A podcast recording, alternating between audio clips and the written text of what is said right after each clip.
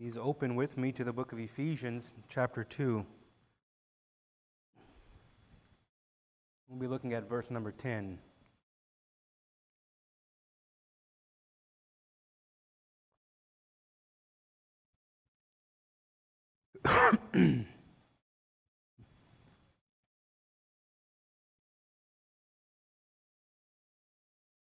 Ephesians chapter 2, verse number 10.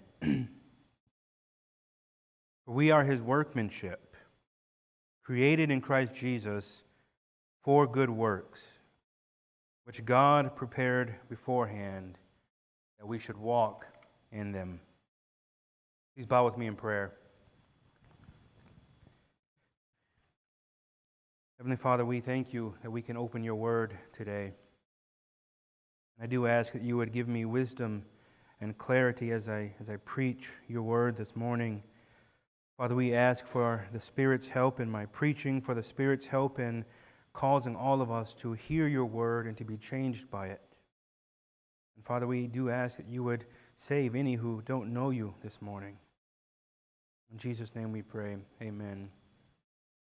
Well, we saw in verses 8 and 9 many weeks ago that salvation is a gift from God, it is by grace alone. And we also saw that faith is the conduit through which we receive grace. But even our faith is a gift from God, Paul says. And so he takes great care to emphasize that the entirety of our salvation, including our faith, is a gift. It is not our own doing, it is not the result of works. And Paul ended verse 9 by saying, So that no one may boast. We saw that this is about the glory of God. God is jealous for his glory. He, he does not share it with others. So Paul is emphasizing that the entirety of our salvation is a gift so that God alone receives the glory. For if there was anything we could do to save ourselves, we would be able to boast. If there was anything we were able to contribute to our salvation, we would be able to boast. If there was any work we could do to bring about salvation, we would be able to boast. But Paul says salvation is not a result of works, it is the gift of God. So the question is how do we respond? Such truth.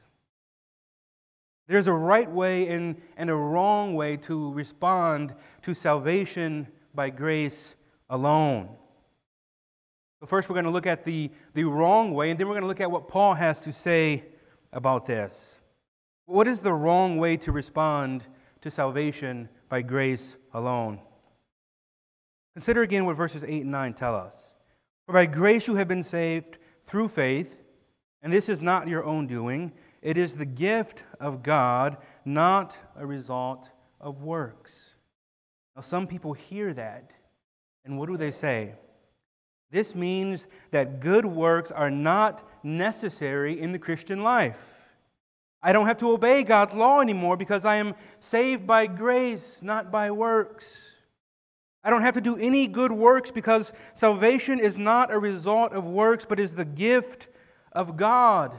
And when you meet people like this and, and you say God actually commands us to do things, they say, whoa, whoa, whoa, that, that's legalism right there. And some would actually accuse Paul of teaching such things. In fact, some have so misunderstood both Paul and James that, that they say Paul and James contradict one another. They say that Paul teaches salvation by grace, but James teaches works based salvation. In reality, the teachings of both James and Paul are precisely the same. James does not, does not teach salvation by works. What does he say? He says that faith without works is dead. And in other words, a true living faith will produce good works.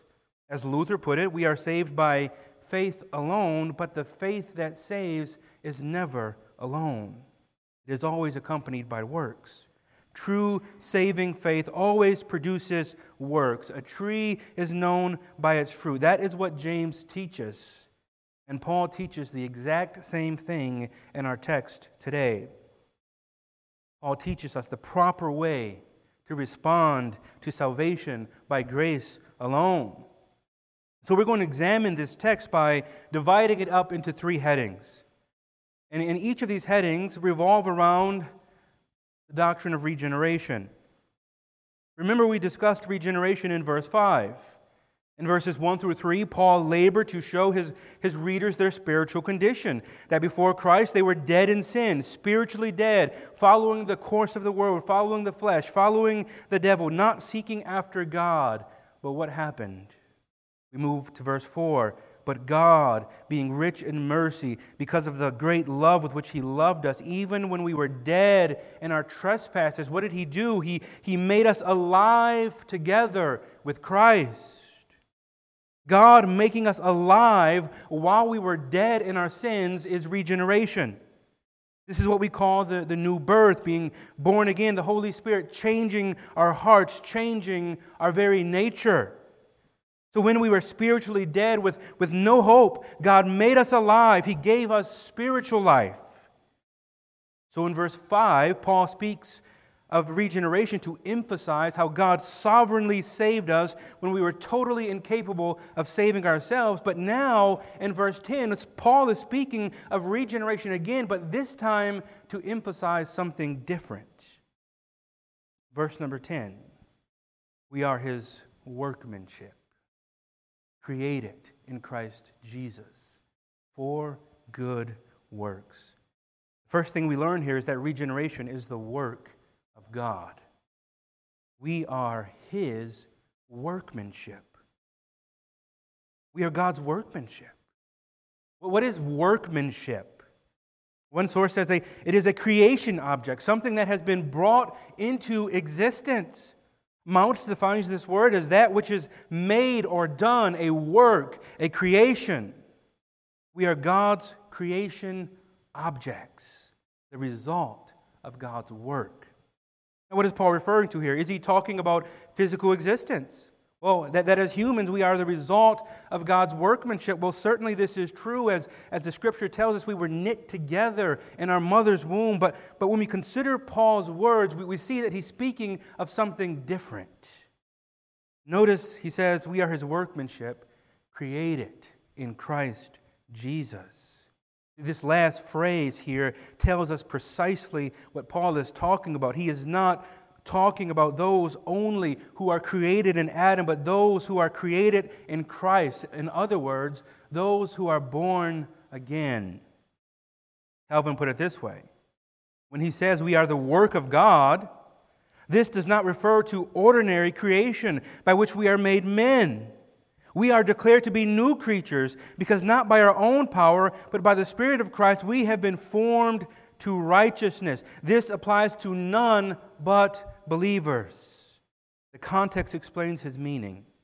We are his work because we have been created not in Adam, but in Christ. As Paul tells the Corinthians, if anyone is in Christ, he is a new creation. Old things have passed away. Behold, all things have become new. If you are in Christ, you have been regenerated, meaning that you are a new creature, a new creation in Christ Jesus. Your, your very nature has been changed, and this is not something that you have brought about or done yourself.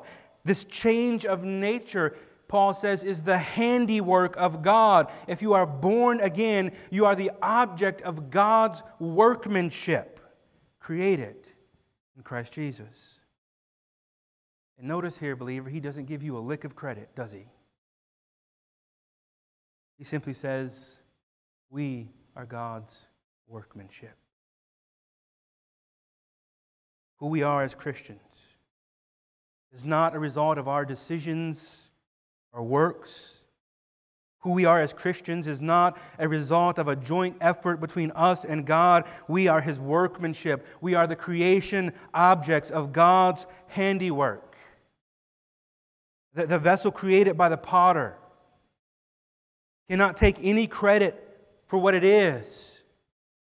The vessel cannot design itself, it, it cannot get raw material and, and form it. Therefore, its entire existence is the result of the work of another. And so it is with those who are born again. You have spiritual life, dear saint, and your spiritual life is a result of the workmanship of God. You are a new creature, a new creation because of God's handiwork. The second thing we learn is that regeneration is through Christ. Notice Paul says, created in Christ Jesus. And as I've already pointed out, this tells us that Paul is talking about spiritual life, not simply physical existence, but it goes beyond that. We have already seen many times here in Ephesians that, that, that Paul, every, every blessing that we receive comes through Christ. Every spiritual blessing is mediated through Christ. Are you tired of Paul saying this yet? How many times has, has Paul said this? We're only in chapter 2, and he, and he doesn't stop. Do you think he's trying to, to get a message across here? Without Christ, we don't receive any blessings, only curses. Without Christ, the only thing we receive is the curse that is due to the lawbreaker. But because Christ became a curse for us by dying on the cross for our sins, we can receive blessings from God, and this includes the blessing of spiritual life. Without Christ paying for the sins of his people, nobody receives spiritual life. We understand that. Nobody is regenerated. Without Christ, there is no such thing as being born again. We see here we are entirely indebted to the triune God for regeneration. God the Father sends the, the Holy Spirit to, to regenerate us, and God the Holy Spirit comes and, and does the work of regeneration, and God the Son is the mediator by which regeneration of sinful hearts is made possible. For without the work of Christ, God would have nothing to do with sinful creatures. So we see that regeneration is not of us, it is the work of God alone, and it is only made possible through Christ. And in a few minutes, we will see why this is so important for us to grasp. So, the third thing we learn here is that regeneration produces good works. Why did God give us spiritual life while we were dead in our sins? Did He regenerate our hearts so that we would continue to live for ourselves?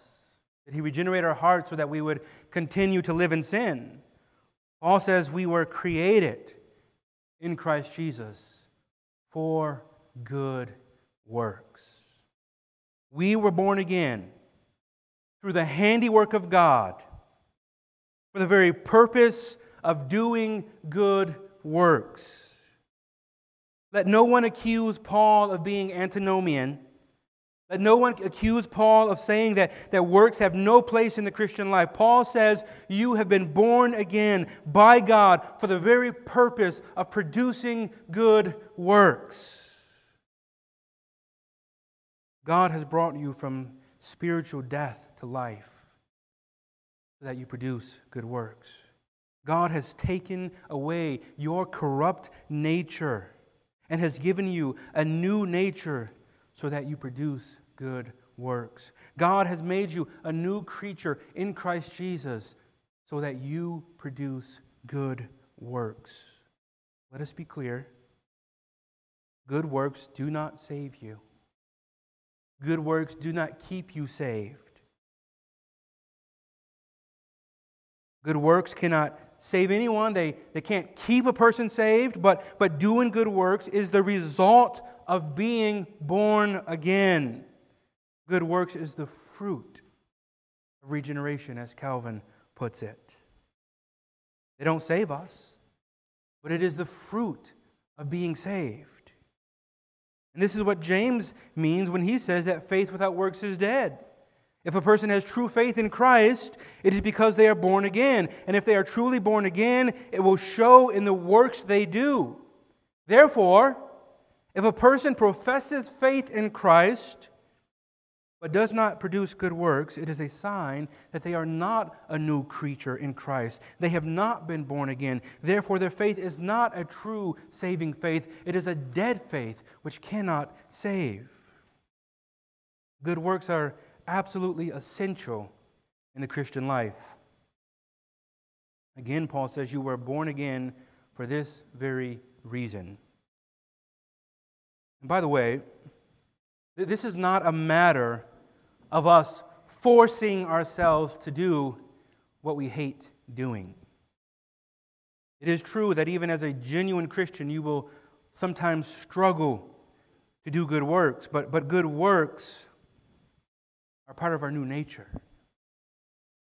God has not saved us to be a people who, who hate good works and struggle to do them simply because it's the right thing to do. No, God has given us a, a new nature which enjoys doing good works, which delights in doing good works, and it is motivated by the free grace that has been given to us.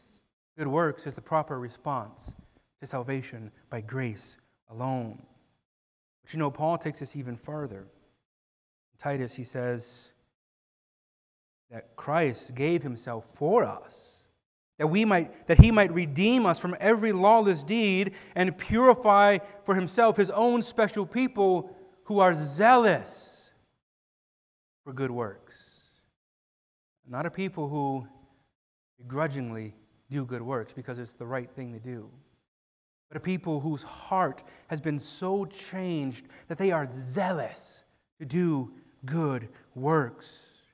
We are new creatures who have been redeemed from every lawless deed, Paul says, and we are to be zealous for good works. Well, if we have been regenerated for this very purpose, to do good works, and not only that, but to be zealous for good works, then, then we better understand what good works are. What is meant by good works? Paul purposely uses a very vague term. Not very specific. Chapter 16, paragraph 1 of our confession helps us identify the meaning of good works. And it does this by speaking positively and then negatively. Positively, our confession says that, that good works are only those works that God has commanded in His holy word. And one of the proof texts there is Micah 6 8. He has told you, O man, what is good. God, God has told you what is good. And what does the Lord require of you?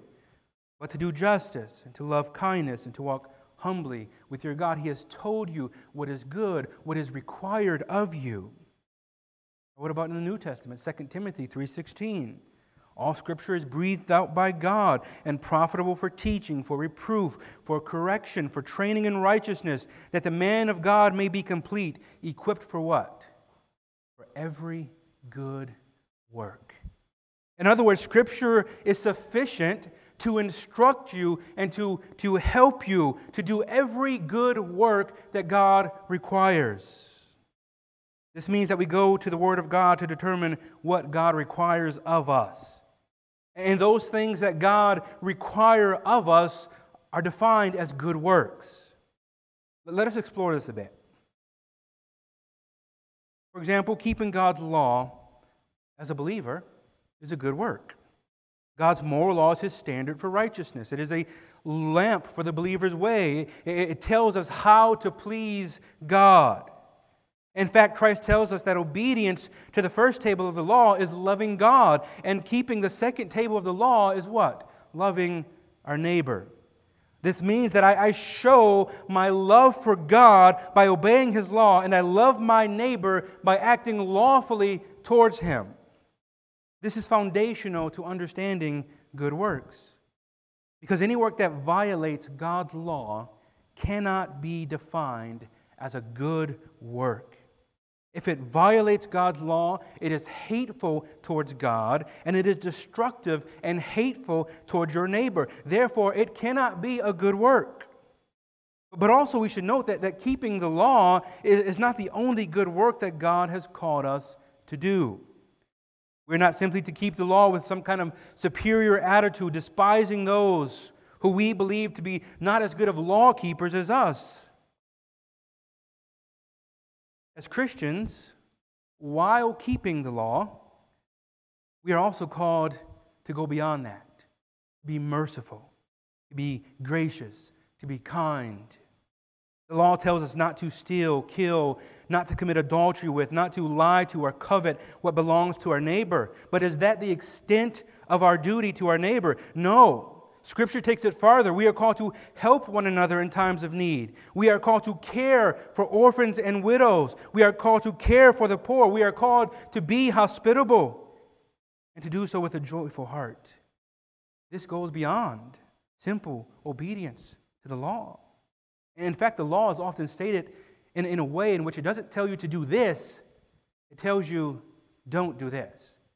In other words, don't covet but there's a lot of other things you can do. Don't kill, but there's a lot of other things you can do. Instead of stating it in a more restrictive way, saying this is the only thing you can do, it simply says don't do this. But there's a lot of other things you can do. And within that, we, we are called to go above and beyond. Don't simply kill your neighbor, but to love your neighbor in such a way that, that you care for them, you provide for their needs, you're merciful, and you're gracious towards them. Paul says in Galatians 6 So then, as we have opportunity, let us do good to everyone, and especially to those who are of the household of faith. Doing good can mean a host of different things. Doing good to your neighbor is evangelizing your neighbor. How do you do good to them? Evangelize them. Calling them out on their sin is, is a good thing. But taking care of them in time of need is, is also a good thing. Promoting justice for your neighbor, defending them when they are innocent, is a good thing. Protecting your neighbor is a good thing. There, there are many things that we should be doing. Scripture has much to say about how we are to live with, help, and love one another. There are many good works to do. That's positively. What about negatively?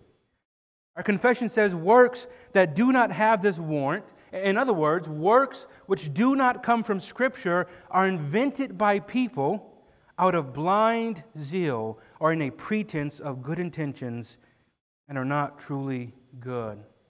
This is so important for us today. Do you hear what the confession is saying? Works that are not derived from Scripture are invented by people and they're not truly good works. Do we have any example of this in Scripture? What about Christ as he confronts the Pharisees and the scribes?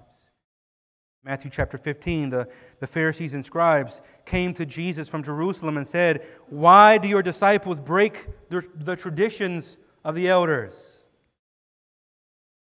Just, just, just think about that. These traditions are so important that he's confronting Christ because people are not keeping the traditions. For they do not wash their hands when they eat. And this is not an issue of hygiene, this is something ceremonial. It's, it's really a superstition. And, and how does Christ answer this superstition? He, he does not say, well, we better just do it so that we don't offend you. No, that's not what he says. Christ answers them, Why do you break the commandment of God for the sake of your tradition?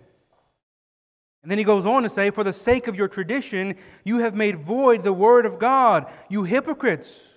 Well did Isaiah prophesy of you when he said, This people honors me with their lips, but their heart is far from me. In vain do they worship me, teaching as doctrines the commandments of men. Pharisees and scribes had, had traditions which, which did not come from God's word. They were violations of God's law. But they were calling obedience to these things good works. So Christ calls them out on this for disregarding true good works, such as honoring your parents and teaching as doctrines the, the traditions of men, making up good works. We don't get to make up our own good works. And this is one of the things that is getting professing Christians in trouble today. This is getting many churches in trouble today. Many are disregarding what Scripture teaches and defining good works outside of Scripture. Where do we see such things today? What about this big debate, even in Reformed churches, for, for women to step into the pulpit? Oh, these women, they're, they're, they're called by God to do this good work of teaching. How, can we really hold them back from this good work that they desire to do? Really? Is it a good work if it, if it clearly violates the teaching of Scripture? No, it is not. How about professing Christians supporting homosexuality and transgenderism? I'm doing a good work by loving people instead of judging them. And so they support people in sin in, in the name of what? In the name of love. I'm doing, I'm doing good here. I'm doing the right thing. I'm doing a good work by loving people. Affirming them in their sin, dear friends, is not a good work. No matter how loving it feels in your stomach, it is not a good work. How about refusing to share the gospel with someone because you don't want to be judgy? I don't like confronting people with the gospel. Therefore, the more loving thing to do is for me to not share the gospel with them. So, so here's what I'm hearing here the good work is to evangelize this person in need. But, but I think the good work is to not do so because I don't want to seem judgy in their eyes. Do you see what we're doing there?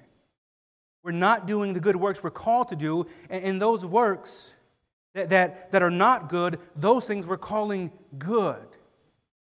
We, we live in a culture that completely disregards truth, that completely disregards facts.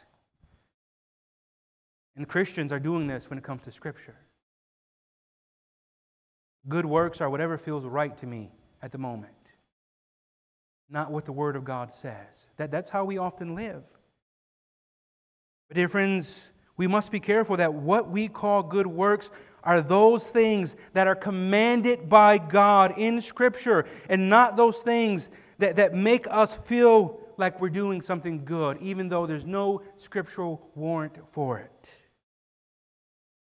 We have been regenerated by God for the very purpose of good works, zealously doing good works, zealously obedient to all Scripture commands us to do. What is the context of this verse? Remember, once again, what Paul is doing in this section of Scripture. He has been showing how salvation is all of God, so that God alone receives the glory. And he continues with that theme even now. Even though, listen, dear friends, even though God is the one who created us to do good, we have a tendency to do what? To try to rob God of his glory for our good works. Dear saint, you are prone to pride. You, you conform one area of your life to Scripture, and, and the temptation to pride rises up almost immediately. After years of living in one particular sin, by the grace of God, you overcome it. And the very next day, you are looking down on others who still struggle with that sin and saying, Are they even Christian?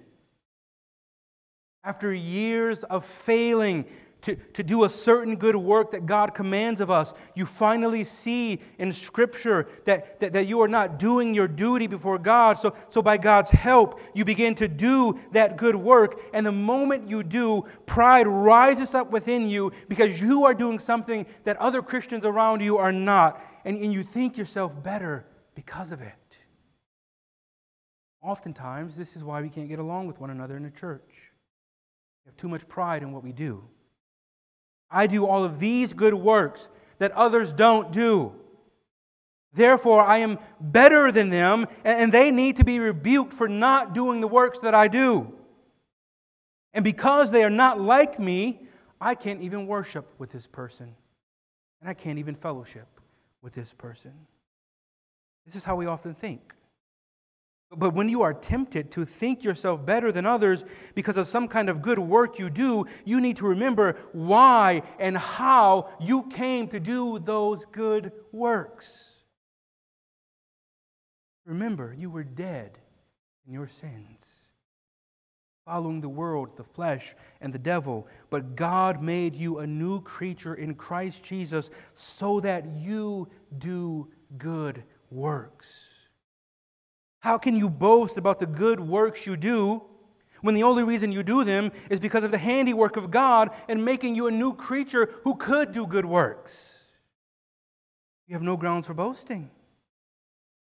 You are who you are because of the, the handiwork of God.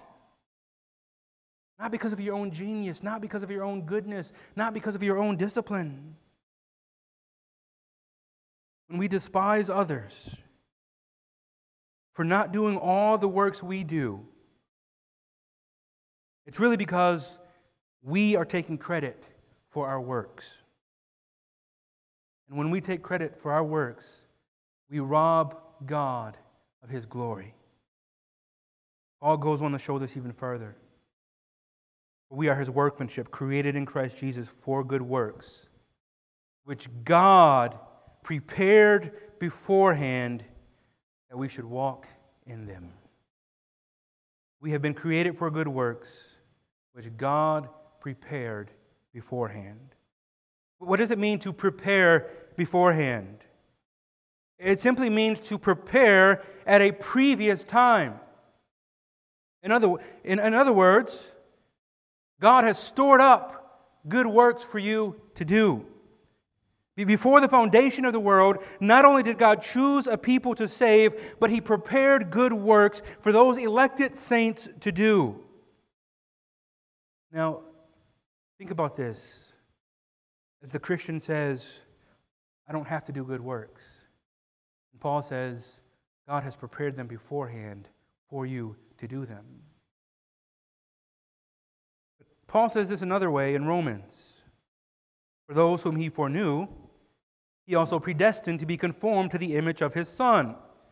God predestined us to be conformed to the image of Christ to live holy and righteous lives like Christ, to live in obedience to the law of God like Christ. But as I said before, good works go beyond obedience to the Ten Commandments. Christ, while on earth, did not simply say, Well, since I haven't murdered, since I haven't lied or stolen or fornicated or coveted, my duty to people is done. What do we learn about Jesus in the book of Acts? He went about doing good and healing all who were oppressed by the devil. Dear friend, you were predestined to be conformed to the image of Christ, and Christ went about doing good. You're predestined to do this. You are predestined to be conformed to the image of one who went about the earth doing good. God predestined you to, to live life doing good, just like Christ. So he prepared beforehand good works for you to do. And not only that, Paul goes on to say that we should walk in them. Jesus went about doing good, he walked in good works.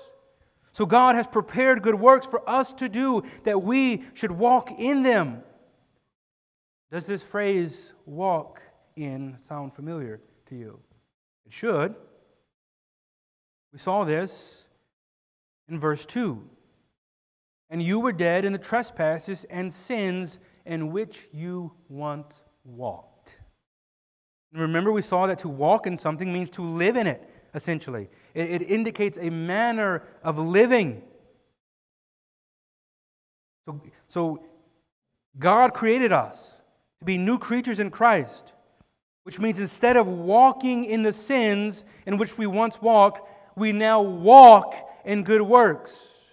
Good works are what we do, it's our manner of living. God has reversed this. We are new creatures in Christ Jesus. We walked in sin, and God changed us so that now we walk in good works. John Gill put it this way God has appointed good works to be done by his people. And it is His will not only that they should do them, but continue to do them. And not only that, they should do a single act or more, but walk in them. Listen, listen to this. Their conversation and course of life should be one continued series of good works.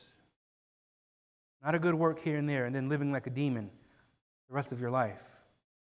One long string good works. Paul has left no room for boasting in our good works. I don't care if you are the most generous Christian in the world, or the most gifted preacher or Christian teacher in the world, or the most hospitable Christian in the world, or the best law abiding Christian in the world, you have no room for boasting. Why? Because the only reason you do any good works is because though you were walking in sin, God, through his handiwork, made you into a new creature that not only does good works, but walks in them. And not only that, but the good works that you do are simply the works that God has prepared for you to do before the foundation of the world. Before the foundation of the world, God chose to save you. And he chose to make you like his son. And so he prepared works for you to do. And then you were born in sin and lived in sin, dead in sin. So God made you alive in Christ. He redeemed you from your sin so that you would no longer be a slave to lawlessness. He made you a new creature that is now capable of walking in good works which he prepared for you to do before the foundation of the world. What can you boast in?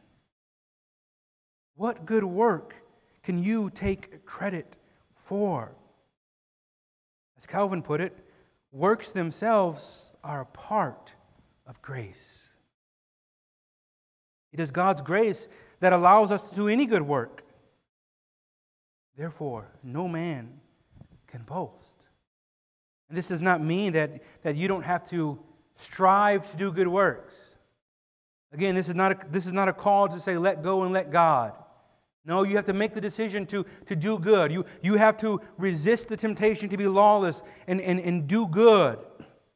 But understand that when you do good works, you're simply doing what God has prepared before the foundation of the world for you to do.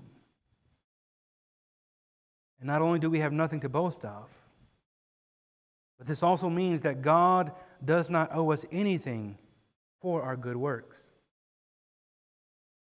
How many of you believe that you merit something by your good deeds? Most of you say no. Let me ask it, let me ask it to you this way.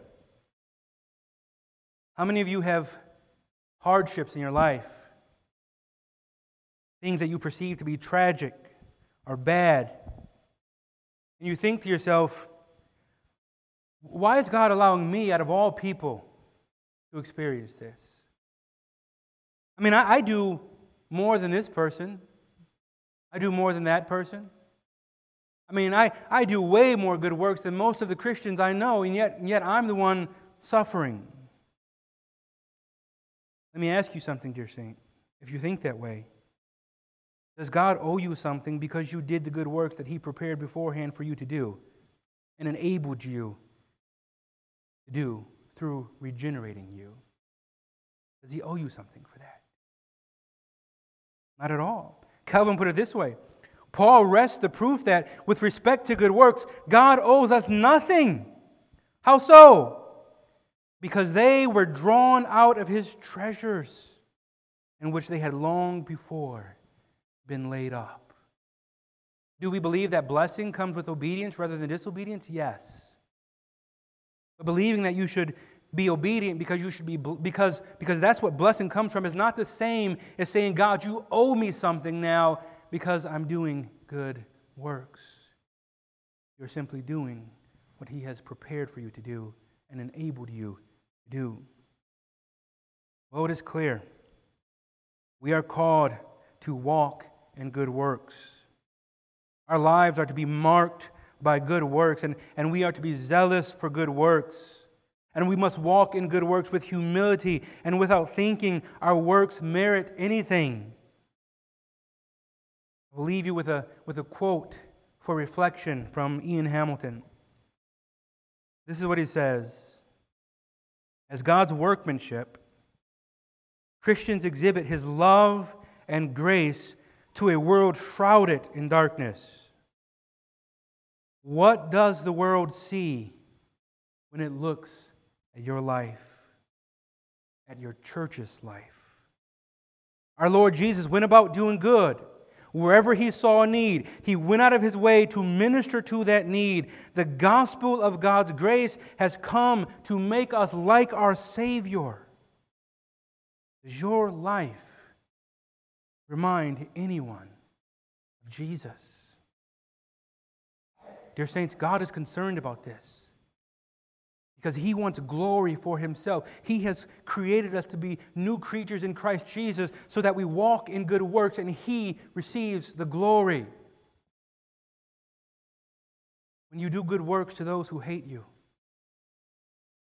and they say, When I was so evil and nasty to you, how did you still do good to me? You say, Because of what God has done for me. And God alone receives the glory. God is concerned that we walk in this world as salt and light. Why? So that He gets glory from His new creations. Dear saint, can it be said of you that you go about doing good everywhere you go? That you walk in good works?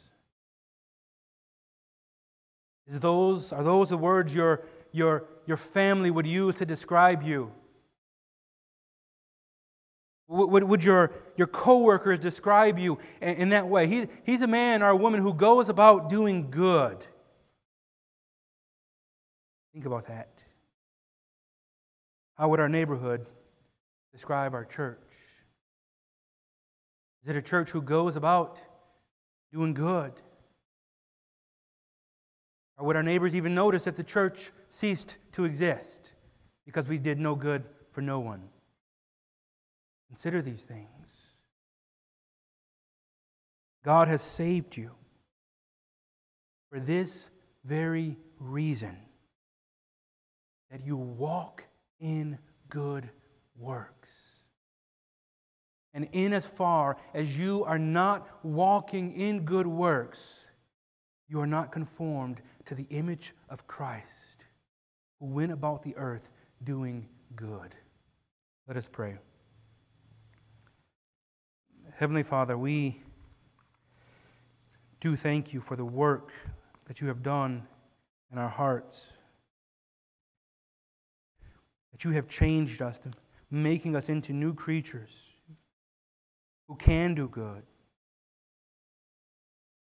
Father, we thank you that you have prepared beforehand good works for us to do. Help us to be obedient in doing them. Oh, Father, check our hearts that we would not despise doing good, that we would not be weary of doing good, but that we would be zealous to do what, what you have called us to do and ordained for us to do. And Father, may we walk in such a way that, that those around us would say they go about the world doing good. May the image of this church be one in this community that, that, that it is said of us that they go about doing good. And Lord, help us to search your scriptures, to know what is truly good works, that we would not do evil and call it good. That we would do what is truly good, even if our world thinks it's evil. In Jesus' name we pray. Amen.